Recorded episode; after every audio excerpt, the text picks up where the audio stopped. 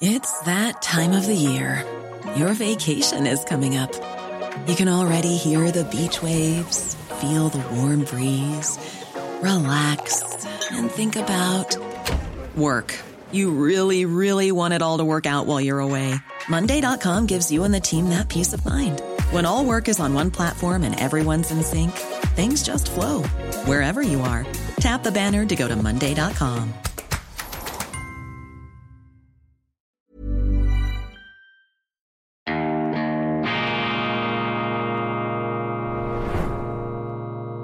Diese Ausgabe von Weltwoche Daily wird Ihnen präsentiert von Kibun, dem Schweizer Pionier für gesundes Gehen und Stehen.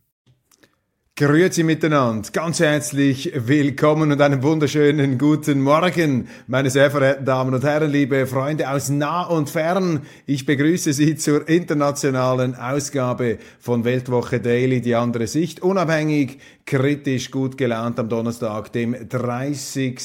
März 2023. Mehr Schweizwagen lautet der Titel unter einem wunderbaren Segantini-Gemälde unserer neuen Printausgabe der Weltwoche, die heute erscheint. Wieder eine Fangopackung der Meinungsvielfalt, geballte Meinungsvielfalt. Wir haben in der Weltwoche die größte Meinungsvielfalt pro Quadratzentimeter, auch die Vielfalt an Themen, die Abwechslung an positivem, an kritischem, an erfreulichem, inspirierenden. Wir orientieren uns an den ewigen Werten, nicht nur an den Schaumkronen der Aktualität und an den Moden und am Zeitgeist. Wir versuchen auch immer etwas tiefer zu schürfen, vor allem in der Printausgabe ganz wichtig, äh, hier das gedruckte Wort, das ja eine Woche liegen bleibt, ähm, hier das muss ins Grundsätzliche zielen, mehr Schweizwagen, das ist der programmatische Slogan, auch die Schweiz, Sie haben es mitbekommen, ich habe den Frust hier auch schon von der Seele geredet, die Schweiz wird ja auch sturmgepeitscht von den Zeitläuften und auch von der Unfähigkeit unserer eigenen Eliten Murphy's Law. Wir haben auch in der Schweiz, ich habe den Eindruck, dass wir von Vollpfosten regiert werden, von Leuten, denen es an Rückgrat fehlt, von Leuten, denen es auch an Patriotismus fehlt, für die Schweiz hinzustehen. Und wenn ich hier in der deutschen, in der österreichischen, in der internationalen Ausgabe sage, mehr Schweiz wagen, ja, dann sage ich auch und vor allem mehr Deutschland wagen, mehr Österreich wagen. Wir haben doch Leute in den Regierungen, die schauen nicht auf die eigenen Landesinteressen. Sie bieten sich an den Medien, dem Mainstream, Sie denken über ihr Image nach, sie versuchen gut dazustehen, gut zu scheinen, Gutmenschen. Das ist das Gefährlichste, was es gibt. Gutmenschen hat nichts mit guten Menschen zu tun. Ich bin für gute Menschen, aber ein guter Mensch ist das Gegenteil von einem Gutmenschen. Ein Gutmensch will nur gut scheinen und wenn er gut scheint, kann er sich alle Sauereien und alle kriminellen und ähm, abwegigen und unmoralischen Aktionen erlauben, einfach wenn der gute Schein gewahrt bleibt. Aber sie müssen eben nicht gut scheinen, sondern sie müssen das Gute tun. Und wenn sie Politiker sind in einem Land oder wenn sie Bürger sind in einem Land, dann haben sie dafür zu sorgen, um Himmels Willen, dass die Interessen dieses Landes nach vorne gebracht werden. Und ich bin oft in Deutschland dieser Tage und ich bin entsetzt, wie die Diskussionen laufen. Deutschland ist heute im Griff einer brandgefährlichen grün-roten kommunistischen Ideologie, einer Ideologie der systematischen, willentlichen, gutmenschlichen, gut scheinen wollenden Verschrottung des Wohlstands. Das ganze Erfolgsmodell der Bundesrepublik Deutschland, das auf den Trümmern des Zweiten Weltkriegs errichtet worden ist, eine der ganz großen heroischen Leistungen der Nachkriegszeit, der Geschichte überhaupt, ist die Selbstaufrappelung Deutschlands am Nullpunkt der totalen Niederlage 1945. Das nötigt mir größten Respekt, größte Bewunderung ab. Was die Deutschen alles hingekriegt haben, meine Damen und Herren, nach 1945, wie sie sich mutig, Ludwig Erhard, Konrad Adenauer, ich meine, die hatten noch die Lebenserfahrung aus der Kriegszeit, ein Franz Josef Strauß, den können Sie gleich auch noch dazu nehmen, das waren überragende kantige Persönlichkeiten, fuchsige Persönlichkeiten, abgeschlagene Hunde, könnte man auch sagen, in voller Respektsbezeugung. Ähm, die haben die die haben Deutschland, die Bundesrepublik aufgerichtet. Sie haben sich auch den Amerikanern widersetzt, mit den Amerikanern zusammengearbeitet. Sie haben den Russen, sie haben Stalin getrotzt. Sie haben die Marktwirtschaft zurückgebracht nach diesem Sozialismus, nach diesem Nationalsozialismus, der ja nicht nur Deutschland, sondern die ganze Welt in ein brennendes, ähm, in eine brennende Hölle verwandelt hat. Da sind sie zurückgekommen. Man hat die Europäische Union mit aufgebaut. Das kann ich respektieren, auch wenn die EU heute eine Fehlkonstruktion ist. Die Motive am Anfang, die haben doch gestimmt. Das war positiv. Man hat die Wiedervereinigung finanziert. Man hat die Finanzkrise finanziert. Man hat alles Mögliche gemacht. Man hat unglaublichen Erfolg gehabt und im Erfolg ist das passiert, was immer passiert. Dann vergisst man die Grundsätze. Man wird dekadent. Man verliert sich man liefert sich der Ideologie aus und heute ist Deutschland das Musterland, das Musterbeispiel für ein Land, das von der Ideologie fortgerissen wird, von einer grünen Ideologie. Und lassen Sie mich das gleich auch am Anfang sagen. Ich bin nicht gegen das Grüne. Ich bin auch für Umweltschutz. Ich bin auch dafür, dass wir ähm, Sorge tragen zu unseren natürlichen Lebensgrundlagen. Selbstverständlich müssen wir das tun, und zwar im Rahmen auch unserer eigenen national- und rechtsstaatlichen Zuständigkeit. Wir müssen uns nicht mit den Klimaentwicklungen in Bangladesch auseinandersetzen. Das können wir gar nicht beeinflussen von hier aus. Das ist eben auch Gutmenschentum. Man möchte sich aufspreizen, aufblustern in dieser globalen, ähm, ethischen Selbstbespiegelungsgalerie. Das ist hier äh, die Absicht.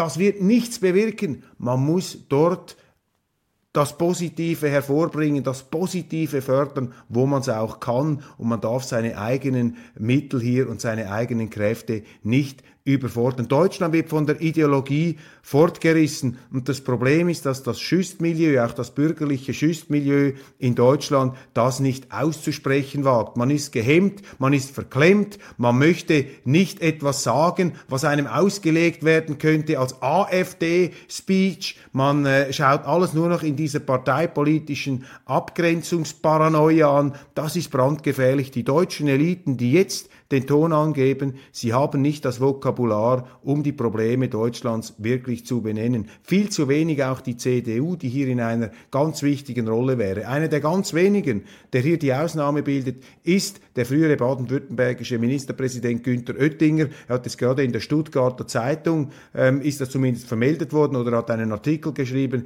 Er warnt in eindringlichsten Worten vor dieser energiepolitischen Selbstmordstrategie der Deindustrialisierung Deutschlands. Er warnt davor, dass das, was gemacht wird, was die Grünen tun, dass dies Deutschland in einen Abgrund führt. Aber auch außenpolitisch, da sagt er dann nichts, da getraut man sich gar nichts zu sagen, weil man hier mit den Amerikanern in einen Disput geraten könnte. Da war Gerhard Schröder, der SPD-Kanzler, der Letzte, der noch den Mut hatte, hier zu Deutschland und zu den deutschen Interessen zu stehen. Aber das ist doch nicht im Interesse, was die Amerikaner machen mit Russland und mit China. Das ist nicht im Interesse Deutschlands. Und wenn wir anschauen, diesen größten ökoterroristischen Terroranschlag, diesen Ökoterror, dieses ökoterroristische Attentat auf die Nord Stream Pipelines, eine fürchterliche Straftat, eine Untat, ein Großverbrechen, vielleicht das größte Verbrechen seit dem Zweiten Weltkrieg, direkt auf die Energienabelschnur der deutschen Industrie zielend, auf den deutschen Wohlstand, aber nicht nur auf den deutschen. Da müsste doch Deutschland alles dran setzen, das aufzuklären. Aber das Gegenteil ist der Fall.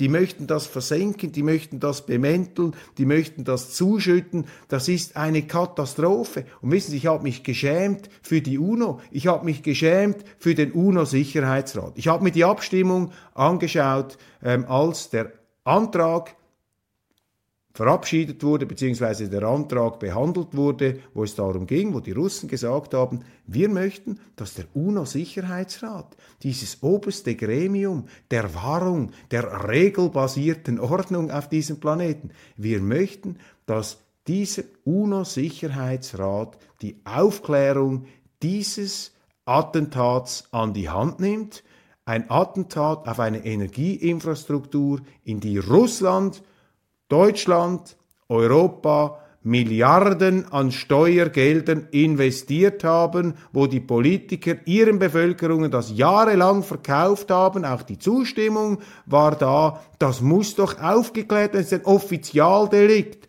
Und was dann passiert ist im UNO-Sicherheitsrat, meine Damen und Herren, das ist einfach beschämend, das ist himmeltraurig, das ist einer UNO, den Vereinten Nationen, nicht würdig. Das ist ein Tag der Schande in der Geschichte der Vereinten Nationen. Als da der Sitzungsleiter gefragt hat, wer ist dafür, dann sind ein paar müde, vielleicht vier Hände hochgegangen, unter anderem Brasilien. Als er gefragt hat, wer ist dagegen, wer möchte nicht, dass diese Straftat, dieser Terroranschlag aufgeklärt wird durch den UNO-Sicherheitsrat, dann sind alle Hände nach oben gegangen. Ich meine, in diesem Moment hat sich die UNO abgeschafft und damit auch die deutsche Regierung, die dabei mitmacht, ein Kanzler Scholz, eine Baerbock, ein Habeck, ein Lindner, ein Merz, Niemand hat etwas gesagt. Sie werden von Politikern regiert,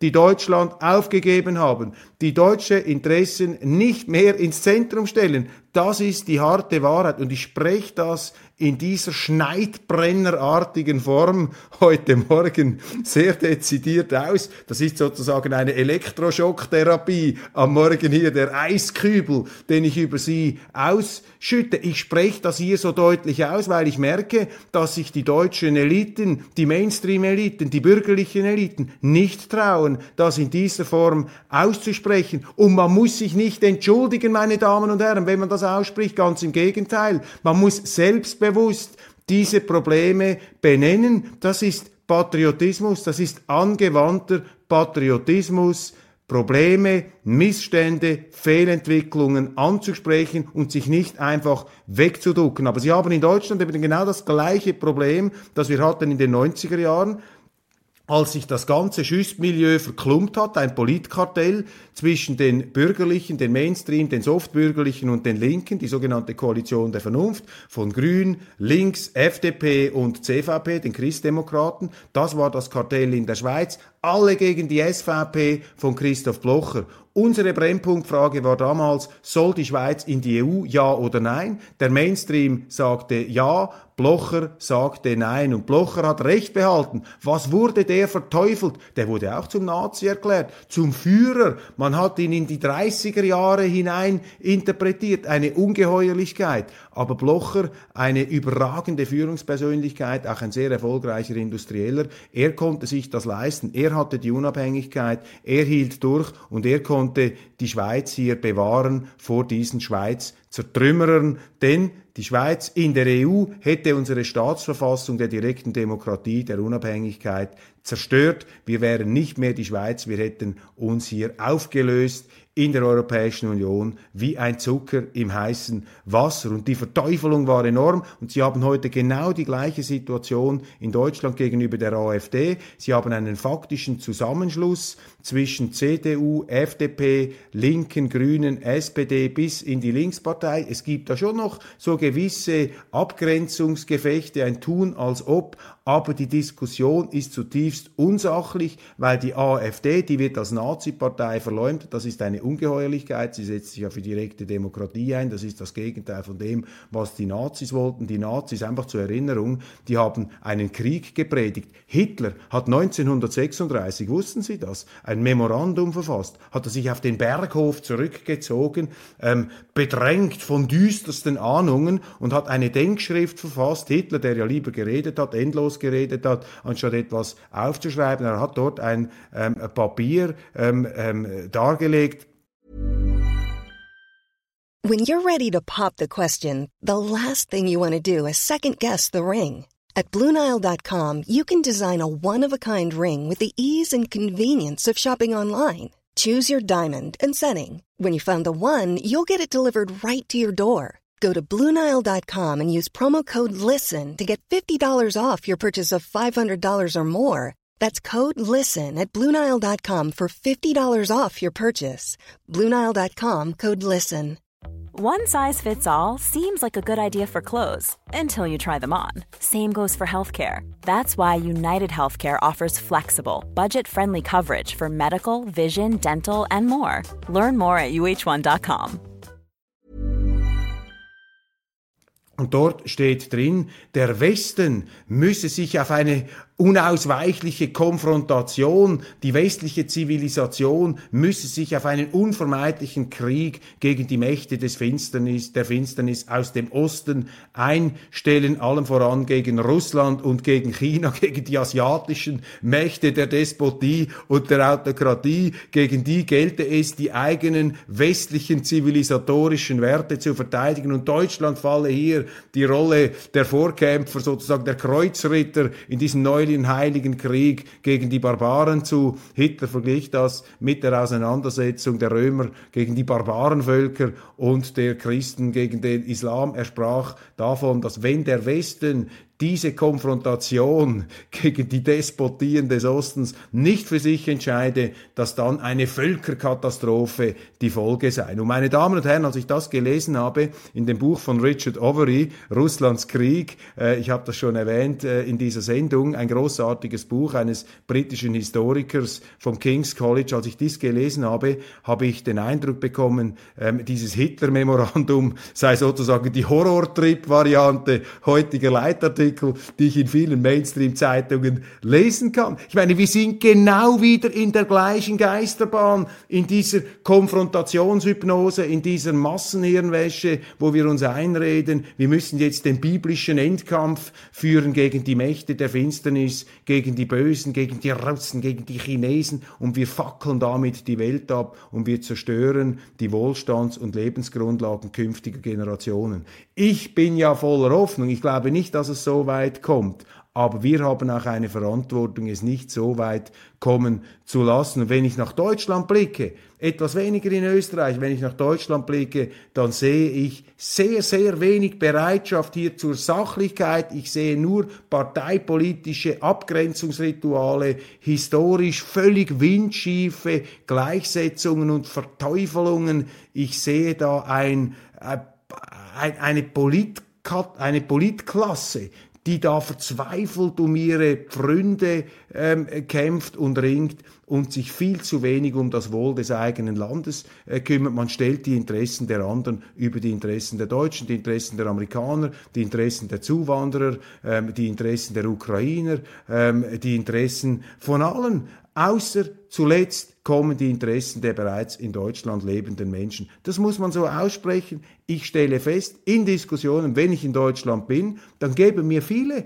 Unternehmer, Gewerbler geben mir recht. Also, Sie haben völlig recht, Herr Köppel, aber Sie würden das nicht in der Öffentlichkeit sagen, weil wenn Sie es sagen, wenn Sie dermaßen verteufelt, werden Sie ausgegrenzt und hier spielen die Medien natürlich eine ganz wichtige ähm, Rolle. Sie schaffen ein Klima der Angst. Sie schaffen ein Klima, in dem sich viele Leute nicht mehr trauen, ihre Meinung zu sagen. Und allein diese Tatsache muss uns doch so misstrauisch machen. Denn wenn Argumente mit Einschüchterung, mit Intoleranz, mit der Folterandrohung, mit der Inquisition ähm, verfochten werden müssen, mit Drohungen untermauert werden müssen, dann sind die Argumente nichts wert die so vorgetragen werden. Also, ich fasse zusammen, meine Damen und Herren, es braucht hier mehr Selbstvertrauen. Man muss das auch wagen, man muss nach vorne gehen und sagen, halt, es läuft in die falsche Richtung. Mehr Deutschland wagen. Sie haben ja die ganze Inspirations-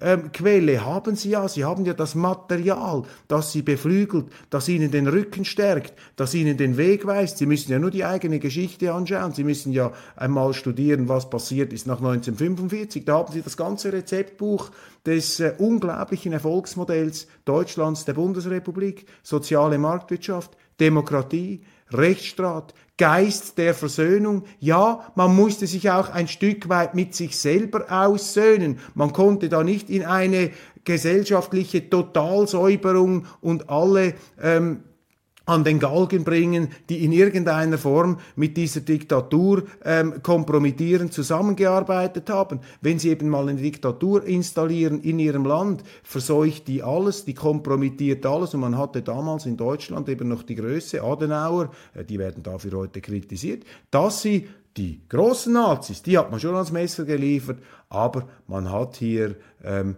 auch ab einem gewissen Punkt Milde und den Geist der Versöhnung walten lassen. Hat man das in aller ähm, Form richtig gemacht? Hat man da ein paar laufen lassen, die man nicht hätte laufen lassen? Natürlich, aber das war notwendig, um ein Land am Nullpunkt wieder aufzurichten. Und mich schmerzt das, wenn Deutschland da ähm, abschmiert, wenn Deutschland in die falsche Richtung geht. Und das ist äh, sozusagen der äh, Motivationshintergrund, das ist das Motiv meiner Schneidbrennerrede zum Einstieg, meiner Eiskübelrede hier der Schocktherapie am Anfang des äh, Tages. Sie sehen mir das nach, es war notwendig, es war zwingend notwendig, das hier auszusprechen. Und die Entwicklungen laufen ja in die falsche Richtung. Der hessische Landtag beschließt umstrittenes Versammlungsrecht. Es wird das Versammlungsrecht eingeschränkt. Hier sehe ich eine Meldung. Übersichtsaufnahmen von Demos erlaubt. Die Obrigkeit stattet sich mit Mitteln aus, um das Versammlungs, ähm, demokratische Versammlungsrecht einzuschränken. Ist nicht gut. Wir lesen ein Kommunikationstrainer, Dr. Daniel Langhans, ist in Hannover vor Gericht wegen Störung des öffentlichen Friedens. Amtsgericht Hannover am 30.03. um 10 Uhr, Saal 3040, äh, 3014, Neubau.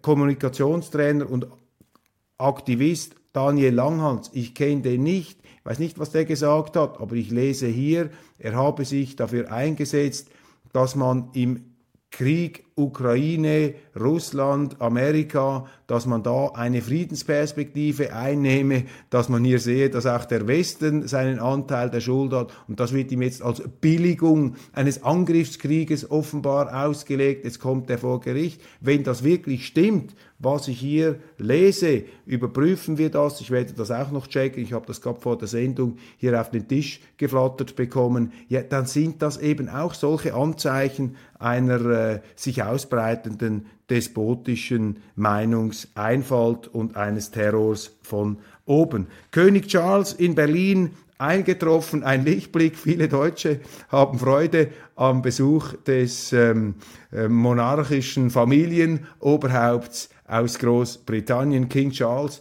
ewig in der Warteschlange. Jetzt kann er hier ähm, punkten und äh, ich habe nur Bilder gesehen am Brandenburger Tor in Berlin. Viele haben ihn da begrüßt und er hat die Hände geschüttelt. Er hat sich jetzt getroffen, unter anderem mit äh, Campino von den Toten Hosen, mit Frau Merkel, mit äh, Frank-Walter Steinmeier. Das beschäftigt, das lenkt auch etwas ab die Monarchie äh, Großbritanniens vermittelt uns ja so eine Art äh, Ruhegefühl der geschichtlichen Kontinuität. Und ich glaube, viele Deutsche würden sich jetzt im Moment danach sehnen, dass sie so einen Ruhepol in diesem fiebrigen Ampelgeflacker haben, dass sie da politisch jeden Tag behelligt und als Zumutung empfinden müssen. Die Ampel im Streit, da sehen wir, dass die Aktien der Grünen ähm, sinken. Grüner wird's nicht mehr, titeln da die Tageszeitungen. Ja, die SPD und die FDP nähern sich an, aber eben aus meiner Sicht noch viel zu wenig Entschlossenheit, diesen politischen Irrweg, diesen ideologischen Irrweg Deutschlands zu benennen und Gegensteuer zu geben. Das bürgerliche Lager zerfleischt sich selber. FDP und CDU gegen AfD, die müssten zusammenarbeiten, um die Linken abzulösen. Man muss zurückkommen zu einer vernünftigen, liberal-konservativen Politik der sozialen Marktwirtschaft und nicht dieses sozialistische, grün kommunistische Kommandogehabe, diese Planwirtschaft ohne Plan, die Deutschland in den Abgrund reiten wird. Das kann ich Ihnen also sagen. Klimaklagen gegen die Schweiz und Frankreich, ja, wenn sie nichts Besseres zu tun haben am Europäischen Gerichtshof, dann halt Klimaklagen gegen die Schweiz und Frankreich, auch eine Absurdität. Sie könnten die Schweiz heute ins Weltall schießen, dann würden wir keinen CO2-Ausstoß mehr, mehr produzieren. Das hätte keinen messbaren Einfluss aufs Weltklima.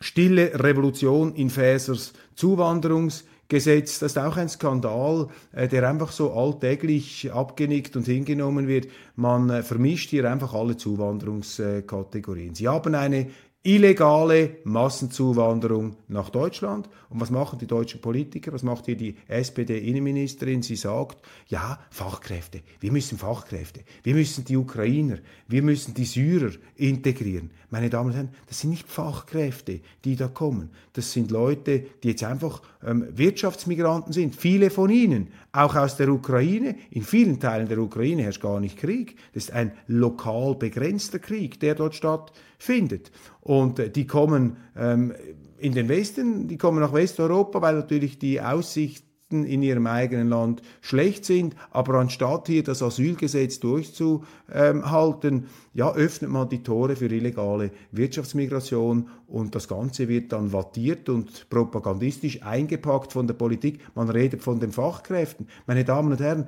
wir haben Rekordzuwanderung in die Schweiz und den größten je registrierten angeblichen Fachkräftemangel. Merken Sie etwas? Das geht ja nicht auf. Also wenn man schon so eine Massenzuwanderung hat, könnt ihr nicht gleichzeitig einen Fachkräftemangel haben. Außer sie haben eben einen, eine Zuwanderung von falschen Fachkräften, zum Beispiel von Fachkräften des Verbrechens. Aber das benennt hier niemand. Das wird gar nicht ausgesprochen. Dann sind sie sofort ein ähm, Rassist. Das nächste Berliner Milliardengrab, das Pergamon-Museum, übrigens großartig. Ich war mit meinen Kindern mal dort, ganz fantastisch hier, auch diese Pionierzeit äh, der deutschen Archäologie, als man da Griechenland ausgegraben hat, als sie Troja gesucht haben. Ein faszinierendes Kapitel. Die deutschen Indiana Jones äh, Vorläufer hier.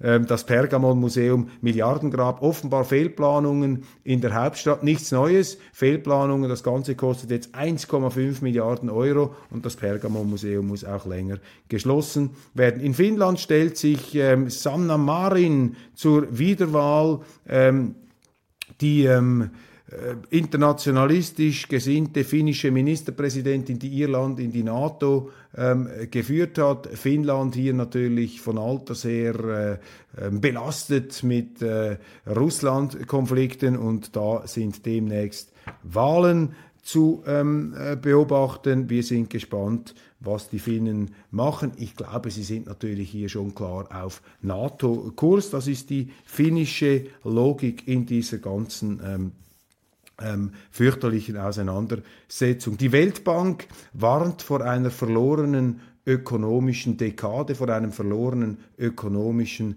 Jahrzehnt. Wir steuern auf wirtschaftlich sehr schwierige Zeiten zu. Und interessant, China hat sich ja am letzten Volkskongress an dieser gigantischen Veranstaltung ähm, mit Reformen äh, versucht, wirtschaftlich darauf einzustellen. Ähm, unsere Regierungen machen das Gegenteil. Mein Eindruck ist, wir sind überhaupt nicht vorbereitet auf diese Krisenphase. Allmählich dämmert es immer mehr Leuten, das wird dann schon passieren, aber einfach mit Verspätung. Wir sind nicht bereit, ähm, diese Durststrecke hier zu packen. Und diese Durststrecke kann nur gelingen in Krisenzeiten, wenn es draußen wirtschaftlich kracht, dann müssen Sie die Bürger stärken, dann müssen Sie die Unternehmer stärken, dann müssen Sie die Eigenverantwortung in einem Land stärken. Da dürfen Sie auf keinen Fall alles zum Staat werfen. Und das ist genau heute die Neigung. Man hat eine massive Ausweitung des öffentlichen Sektors, auch in Deutschland. Sie haben faktisch eine Herrschaft der Verwaltung, eine Herrschaft des Beamtenstaates, eine Ausbreitung des Staates. Sie spüren auch dieses Machtkartell, das sich da ausbreitet und alle oppositionellen Regungen wegstampft. Das ist auch ein ähm, Symptom eben eines ausufernden Verwaltungs- und Beamtenmolochs, der sich da unter Verschlingung von immer mehr Steuermilliarden aufbläht, das ist der falsche Weg in einer Krise. In einer Krise muss man die Leute befähigen, sich selber zu helfen. Da müssen sie die Eigenverantwortung stärken, damit eben nicht nur die Hirne in der Verwaltung und in der Regierung über die Probleme nachdenken, sondern Millionen, 80 Millionen von Hirnen, die eben direkt in der Lebenswirklichkeit stehen. Meine Damen und Herren, das war's. Weltwoche Daily international. Heute eine Eisdusche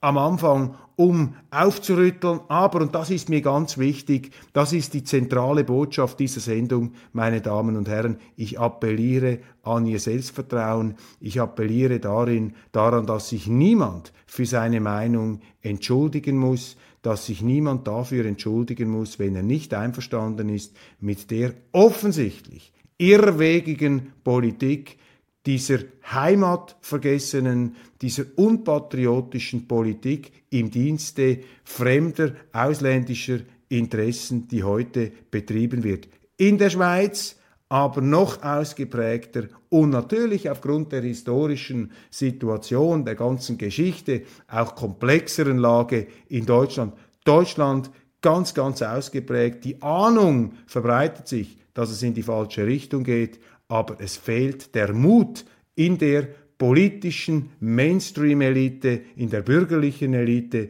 diese Missstände äh, auszusprechen. Man hat den Mut zur Sachlichkeit nicht, weil man sich politisch abgrenzen möchte, weil man nicht möchte, dass es dann heißt, der redet ja wie ein AfDler, so als ob diese Imagefaktoren über dem Wohl des Landes stehen würden. Und wenn die Politiker versagen, meine Damen und Herren, in der Demokratie, ja, dann schlägt die Stunde des Bürgers. Da müssen Sie Ihre Verantwortung wahrnehmen. Ich plädiere dafür, dass man in Deutschland die direkte Demokratie einführt. Das ist äh, Zukunftsmusik, aber das darf man ja hier auch einmal antönen. Wenn Sie keine direkte Demokratie haben, ja, dann müssen Sie das anders kundtun, Ihren Unwillen natürlich immer zivilisiert im Rahmen der Rechts Ordnung. Aber klar, wenn Sie auf Opposition machen, gibt es immer Widerstand, müssen Sie Nachteile in Kauf nehmen. Da muss dann natürlich auch jeder in seiner eigenen Lebenssituation beurteilen, ob er das auf sich nehmen kann. Aber ich glaube, es ist wichtig, dass die, die das können, dann das auch tun. Man muss diese demokratischen Rechte und auch eben die demokratischen Pflichten der Politik da den Weg zu weisen, die muss man in Anspruch nehmen, sonst lässt man die Demokratie ähm, fahren, sonst gibt man die Demokratie preis. Meine Damen und Herren, ich danke Ihnen ganz herzlich für die Aufmerksamkeit. Ich freue mich, wenn Sie auch morgen wieder dabei sind. Äh, mal sehen, was dann für eine Brandrede kommt oder vielleicht ein paar Lieder zur Abwechslung wieder. Mal sehen, was dann der Freitag bringen wird. Ich freue mich auf jeden Fall und verabschiede mich mit einem letzten Blick auf das wunderschöne Segantini-Cover der Weltwoche. Mehr Schweizwagen, mehr Deutschlandwagen, mehr Österreichwagen, mehr Europawagen in seiner ganzen Vielfalt. Ja, die Amerikaner haben auch ihre Berechtigung und sie haben ihre Interessen, aber die Europäer, die Deutschen, die Österreicher, die Schweizer, die haben auch ihre Interessen und unser Interesse ist es, mit der ganzen Welt gut auszukommen und die Konflikte nicht eskalieren zu lassen, sondern möglichst einzuhegen und zu begrenzen, pragmatisch zu handeln und nicht ideologisch. Machen Sie es gut, lassen Sie sich nicht entmutigen. Es kommt gut, früher oder später, aber wir haben die Verantwortung, aufs Gute hinzuwirken und nicht einfach nur gut scheinen zu wollen. So, alles Gute, einen schönen Tag.